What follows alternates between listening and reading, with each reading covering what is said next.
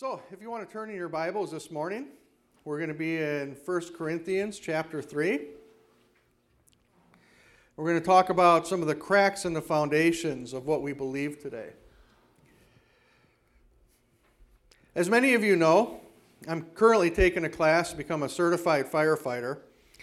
And I took this class about eight years ago before I moved up here, but I wasn't able to finish it. But because of the way that the laws were written back then, my former fire chief said, That's fine, you've had your 60 hours, and he just granted me the position of firefighter anyway.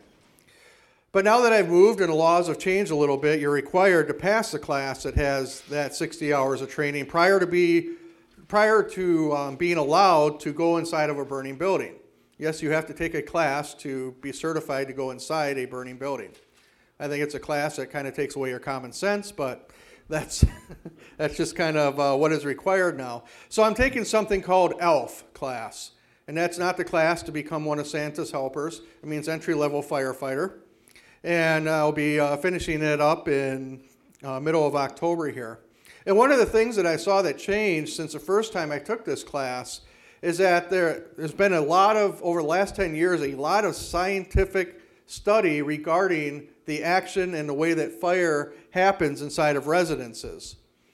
What we have found, and I'm glad Tammy left because I was going to have her cover her ears for a moment, is because of modern furnishing and modern building practices, fires today burn much hotter and much faster than fires did even 20 years ago. And that makes firefighting, they say, to be one of the most dangerous occupations in the country. And it is five times as dangerous as it used to be to what it was 10 or even 20 years ago. And in fact, one of the people that, do, that does testing on this is Underwriters Laboratory.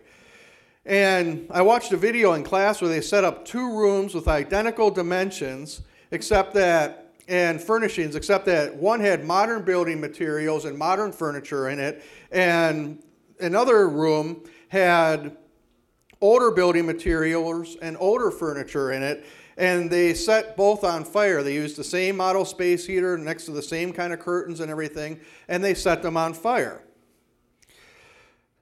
Now, they sat back and they watched how long it took for that fire to reach something called flashover. Flashover is when everything in the room spontaneously, because of the radiant heat, bursts into flames, even the smoke because smoke is just unburned fuel as it is. And all that bursts into flames at the same time, and temperatures within that room can reach over a thousand degrees in that second. And nothing can survive that, not even a firefighter in full gear.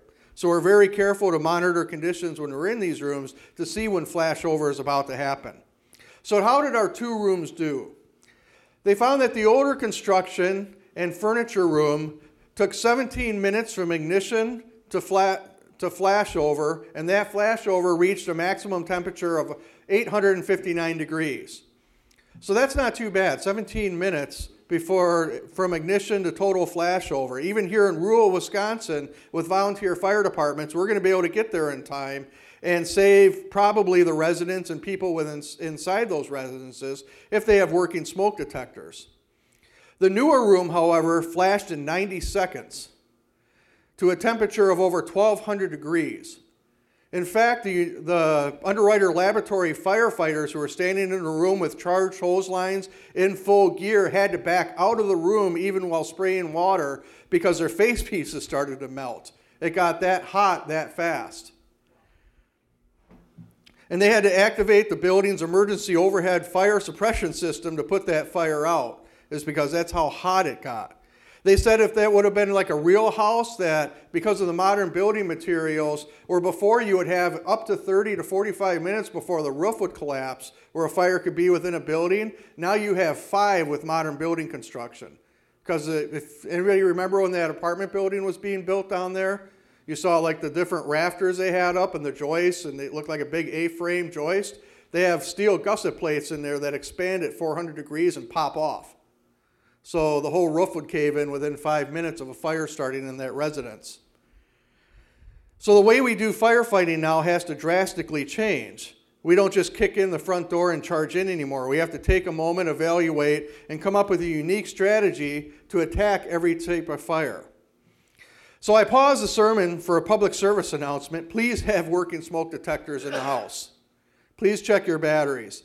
If you have a, a new house of less than 20 years old with newer furniture, you're going to have to consider different ways of getting out in that fire. Remember, 90 seconds. If this starts in the living room and you're upstairs, you're not going to be able to go out the front door. So just keep that in mind. You might have to have ladders, you might have to have different ways of getting out of that house. So that's my fire service PSA for the moment. Now, what does any of this have to do with the sermon or Sunday morning service this morning? One of the things that most affects fire behavior is the way that the building is constructed. And all buildings have one thing in common it's often the foundation that determines the overall strength of that building. The Apostle Paul had some thoughts about foundation and how fire of this world affects us at an individual level and the church on a corporate level.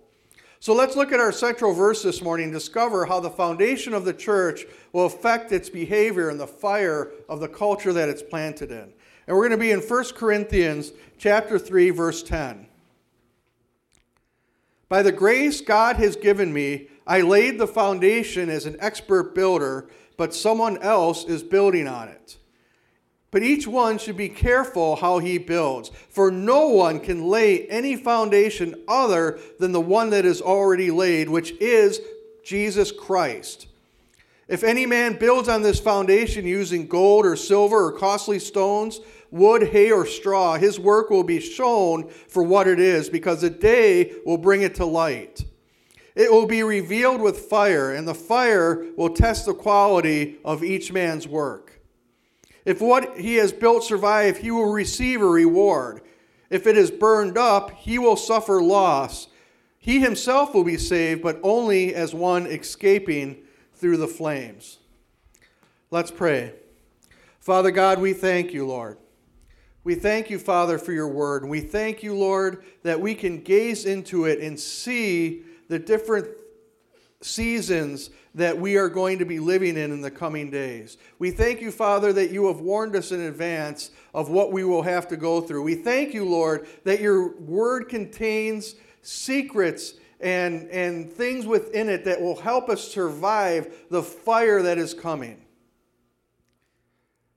And we thank you, Father, for the hope that your word has so that we don't have to live in fear of what is to come, but we can stand victorious in you. Help us to find that as we study your word this morning. We ask this in your name. Amen. Now, the introduction I used today wasn't just to show you how much I'm learning in class. The way that my brain works is I can have a tendency to take even the most mundane and unrelated things and turn them into spiritual things to highlight spiritual truth. And that's what I'm doing here today. And just like I noticed or noted that how we fight fire has drastically changed in the last 10 years, has anyone noticed that the conditions that we live in as Christians has changed over the last 20 years? Or how about the last 10 or even the last 5 years? Have the conditions that we now face in living our faith changed at all? I think they have. Has the fire of our culture changed to the point that it has impacted the way that we do church? Has the flame of political correctness caused us to disengage from our world and hide inside our little Christian bubbles? Has the heat of persecution made us reevaluate how we live our faith in public? Has the heat caused us to remain silent when the Holy Spirit would have us speak? Has it called into question the very standard that we live by? So this morning, I want to, to clarify some foundational truths so that we can stand in this day where the fires of compromise are raging around us. The first thing I want to talk about is our foundation. What is our foundation? Well, our foundation is the Bible. The Bible is our authoritative and foundational rule of faith and conduct. It is that period. Is it any wonder why today that the central attacks are, are centered around the authority of God's revealed word to us? People are constantly questioning what is in the Bible and whether it is true. And the more they dig and the more they try to, to disprove it, the more they end up actually proving it. There's a question posed by King David in the Old Testament that rings just as true today as it did in his time. If the foundations be destroyed, what do the righteous do? And that is why there is such an attack on God's word today. Let's look at a few of these attacks, a few of the attacks on the foundational truths, not just from outside the church, but from within the church today. One of the biggest things that is under attack is the fact that we are saved by grace through faith. Do you know that's under attack in the church today, even at the seminary level? And it's a popular notion that's making its way through the entire evangelical world right now, and particularly among the young generations and in, in the older denominations, that Jesus died for the whole world. And that the world will be saved through him, regardless of how they live their lives, regardless of if they even accepted him as Lord and Savior. It's been said that the best lie has 95% truth in it. That's the devil's language and tactic. Some truth or a majority truth mixed with a little bit of subtle error. The enemy's tactics hasn't changed. I encourage you on your own to reread Genesis 3 and the gospel accounts of Jesus' temptation, of how he sits there and just tries to twist just a couple degrees off of what the truth is and make it sound good. And that's what is happening today in our culture.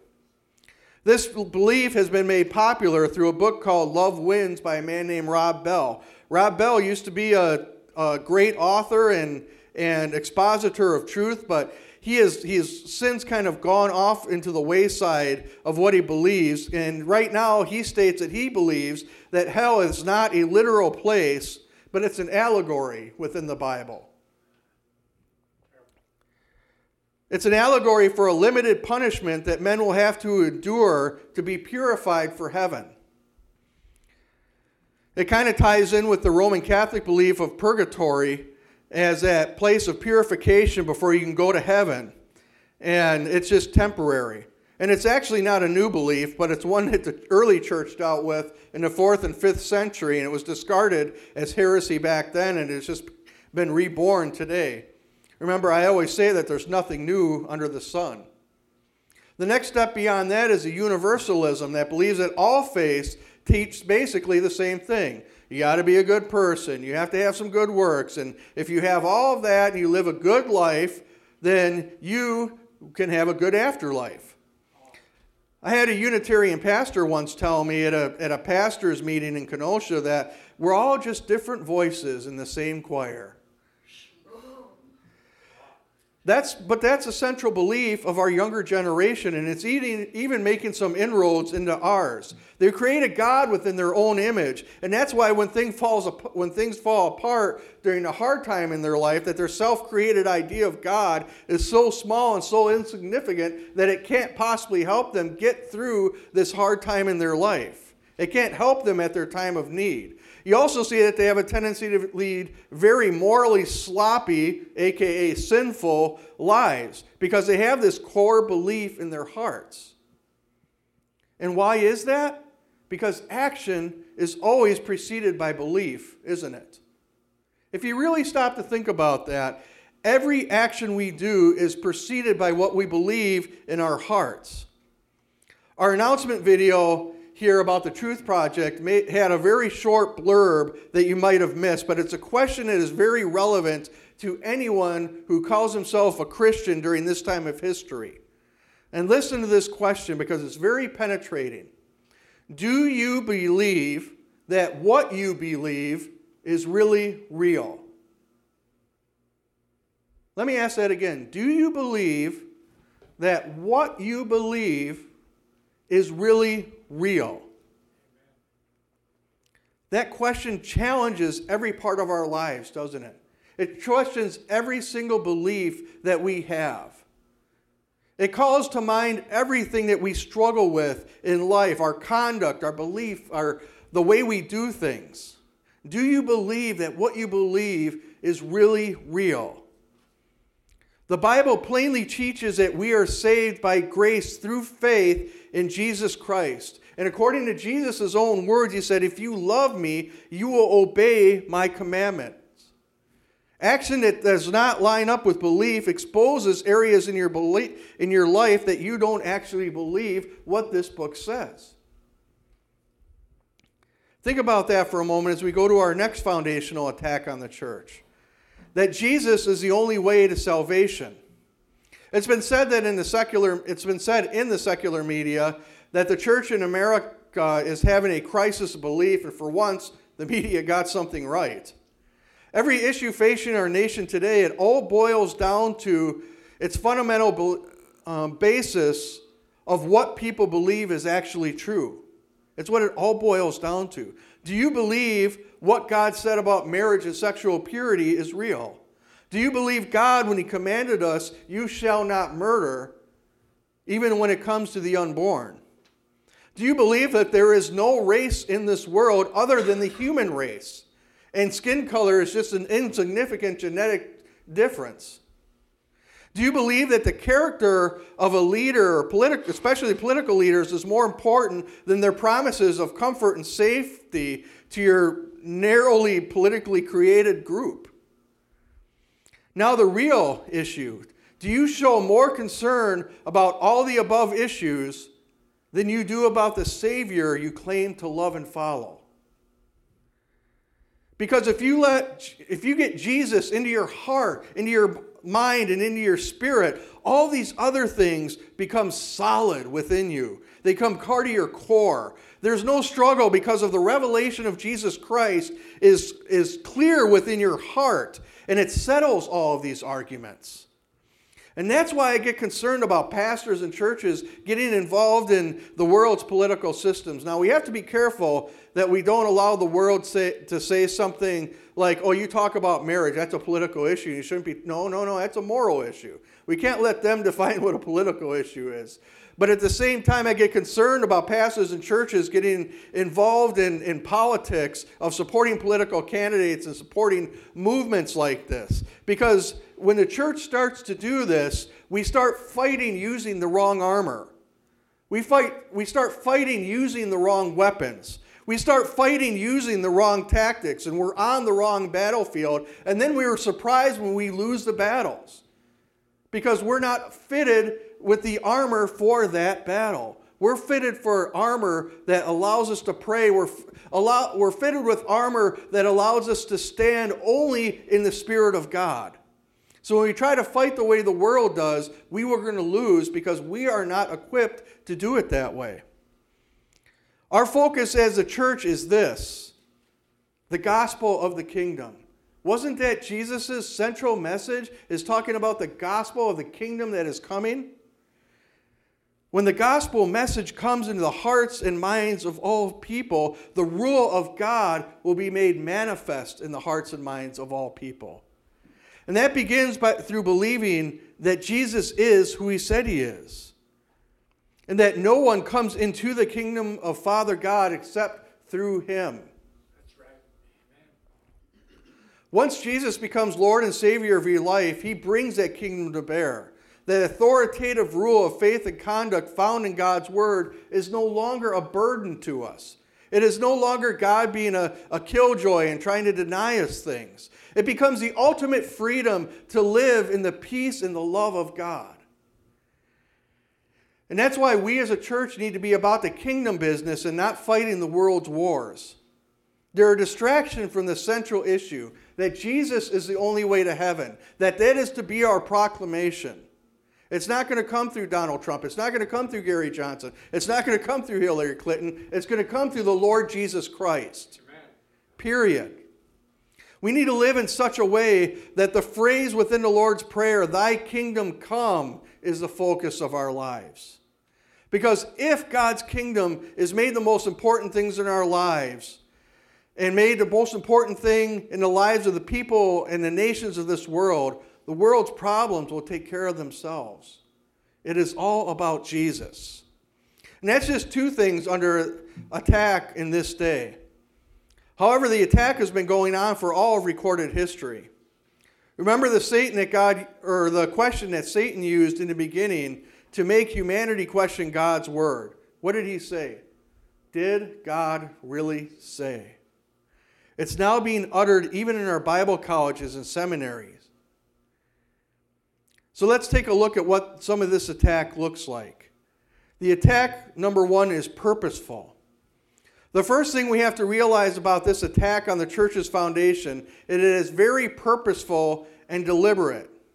We sometimes look at the different fronts of the battle that exists within our world. We look at the battle that, that questions the Bible's truth about, about marriage and sexual ethics. We look, at, we look at the battle about the Bible's truth about the sanctity of life. We question the Bible's truth about holiness. Or there's that, that front of the questioning the Bible's truth of Jesus being the only way. We see these all as, as unrelated and separate battles, but in reality, they're part of the same coordinated attack on the church. Paul put it like this in Ephesians 6:12. He said, "We do not wrestle against flesh and blood, but listen to this, against the rulers, against the authorities, against the powers over this present darkness, and against spiritual forces of evil in heavenly realms."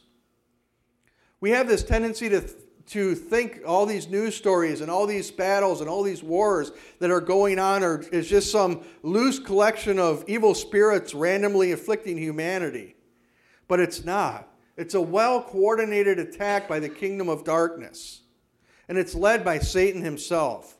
It's part of a strategy that he's been working out since the fall of man, and it's speeding up in our day. The second point about this attack is that it is purposeful. And that is a, this is, the attack is perso- purposeful and it is also relentless. We mentioned in the beginning about how the foundational truths that we held sacred, without doubt, are being torn down at an alarming rate.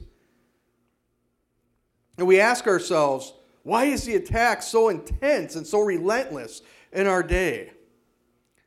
We find some clues within God's word, or God's word, and one of the most dramatic is found in Revelation chapter 12. The apostle John is getting a prophetic view of the great battle between Satan's armies and Satan, or excuse me, heaven's armies and Satan's kingdom. And Satan gets cast out of heaven. There's a snippet found in verse 12 of Revelation chapter 12 that gives us some understanding of why the heat of this battle seems so intense in our days. It says, But woe to you, O earth and sea, for the devil has come down to you in great wrath, because he knows his time is short. See, the devil understands the time that we are living in. He sees within the heavenly realms all this is coming to a culmination. That the time of grace, the season of grace in the church age is starting to come to an end. And he knows that his freedom to inflict pain and hurt upon God's prized creation, which is you and me, is coming to an end. So he comes with great wrath and great purpose because he knows his time is short.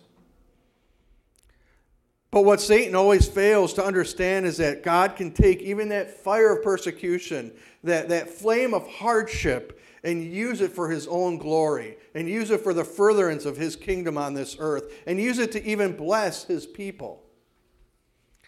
And that's the third truth about this attack is that God will use this attack. When we talk about the enemy and, and things that he's doing in the supernatural, it quite naturally brings into our hearts and minds kind of a sense of foreboding and fear. We kind of sit back and go, oh my gosh, Satan's going to get me. But I want to show you a different, more godly, and more biblical way of, to look at what's going on in our world. There are two scriptures that bring the time that we live in into more clarity for us. The first is in Daniel chapter 11. 2,600 years ago, Daniel is speaking specifically to this time. The time that the Antichrist is starting to rise, the time that he is about to come into power. And in verse 32 of Daniel 11, he says, With flattery, he, meaning the Antichrist, will corrupt those who have violated the covenant. He's talking about the covenant between Israel and God. But those who know their God will firmly resist him. Those who are wise will instruct many, although for a time they will fall by the sword to be burned or captured or plundered. And when they fall, they will receive a little help, and many who are not sincere will join them. Now, verse 35 is the key. Some of the wise will stumble. Wow, that's you and me. Some of the wise will stumble so that they may be refined, so that they may be purified and made spotless until the time of the end. For it will still come at its appointed time. That's pretty deep, isn't it? You see, what that verse tells me is that God can even use our failures, even our huge failures in life, to accomplish His purpose, to mature us and turn us in to a person that reflects Jesus Christ. And it's so contrary to our way of thinking, particularly in a, in a movement that, that treasures holiness. And it's contrary to the way that we've done church for years. We think that when somebody falls into a sin that they've permanently blown it with God and they need to be thrown out of the church. And I'm not discounting holiness or church discipline at all. I think we actually we need a lot more of both. But what sometimes within the Pentecostal church we've been way too quick to throw people out because of moral failures. When God is sitting in the background going, "Did you guys ever read the gospels? Did you see who I appointed to be Jesus' disciples?" I mean, look at Peter. Look at how many times he failed. He's loud, he's obnoxious, he's a bully. And yet I, I, I said, On that rock I am building my church. Amen. Matthew, he's a thief, he's a liar, he's a traitor to his own people. And yet God called him to be one of his disciples. Simon the Zealot. Do you know what Simon the Zealot was? He was a terrorist. Today he would be part of Al Qaeda or ISIS. He was a terrorist, and God called him to be a disciple. James and John were only worried about themselves and their position within a kingdom. They didn't care about Jesus. They only wanted to be part of the, the upper echelon of leadership. Judas stole the offerings and betrayed Jesus, and yet he was called to be a disciple. Jesus called each one of them to serve, and serve in such a way that the very foundations of the New Jerusalem are named after them with the exception of Judas. So you don't think God can use a failure? You don't think God can use a morally compromised person? If you don't think that, you don't think that God can somehow take beauty out of ashes, then you have a very small view of God. You have a very small view of his power. The second verse I want to consider is from Revelation 19, verse 7. The setting of this verse is Jesus victorious over the realms of Satan and establishing his kingdom on earth. And there's a, ver- a, verse here that ties into that verse we just read in Daniel about the fire of the enemy's attack being used to purify the people of God. Revelation 19, verse 7, it says, Let us rejoice and be glad and give him glory. Jesus is coming back to earth. For the wedding of the Lamb has come and his bride has made herself ready. Her bride, his bride has made herself ready. Fine linen, bright and clean, were given to her to wear. Made herself ready. That speaks of training, doesn't it? That speaks of preparation. It speaks on purposefulness on behalf of the Spirit of God, doesn't it? You're going to fail in life, but failure does not equal disqualification. It just means further training by the Spirit of God. And I never want to make light of sin or failure in our lives. Hear me, hear me, that I'm not excusing failure or sin. Sin left unchecked can and will eventually cause us to fall away from God. But God will use it to humble us. He'll use it to refine us. He'll use it to prepare us to be able to stand against the assaults of the evil one and bring the greatest glory he can to our Savior King Jesus. So I want to leave us this morning with a couple of action steps in light of what we've been talking about.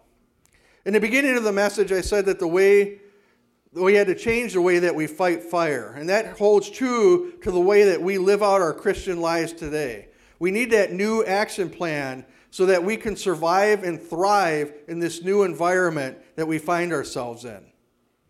The first thing that we have to do is we have to build carefully.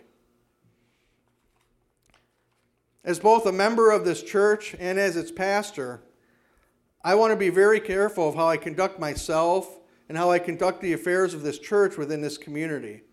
And that's why I've been very slow and very deliberate in my leadership because of the culture we live here in Trempealeau County in general and Whitehall in particular. I want to make sure that whatever we build here for this church is solid and it's built according to God's plan and according to God's timing. and it's built on a solid biblical foundation. That's a good plan for the church, and it's a good plan for our personal lives. The scripture that we used in 1 Corinthians 3 said that we're to build carefully and consider the foundations that we are establishing. Every action we do in life either builds upon a foundation already established or starts a new one. So we have to be very careful how we build. Number two is that we build purposefully. Finding God's plan for our lives in our church affects how we live our lives. And it affects how we live our lives in such in that how it spreads the kingdom of God within this community. The scriptures say without vision the people perish. It's a critical spiritual principle that we have when we're making decisions. So I ask you, what is God's vision for you? How does this vision fit within the local church? Because that is God's way of spreading the gospels within the local church. How can God use the vision that He has given you, and how can you use that vision to promote the kingdom within the community? Today we prayed for Melanie and Tammy to, to be able to use the vision that they have to minister to children in, in school, that, they, that God can use that to spread the name of Jesus within the community. All these questions need firm answers if we are to live in such a way that Jesus is made famous, and so that we will receive a reward when we one day stand before Him. And if you're looking at me and thinking, well, I don't know what God wants me to do, wait. Wait until He tells you. Never go forward without God's leading in life. Trust me, I've done that way too many times myself you end up in darkness and in the wrong path, and you'll have to retreat and start over again. Number three, build with an eye toward the future reward, not the earthly pleasure. This is a mistake that every one of us probably make every single day. I make it when I grab beef jerky instead of a carrot. The vision that God gives us is for His kingdom, not ours. That is, that is so important that we remember that in life. Our entire existence, once we give our lives to Jesus, is to be toward the furthering of His kingdom and not our personal comfort or enrichment. And I say this someday because the Bible says in that 1 Corinthians that He will judge us someday. He said He will put the fire to our works.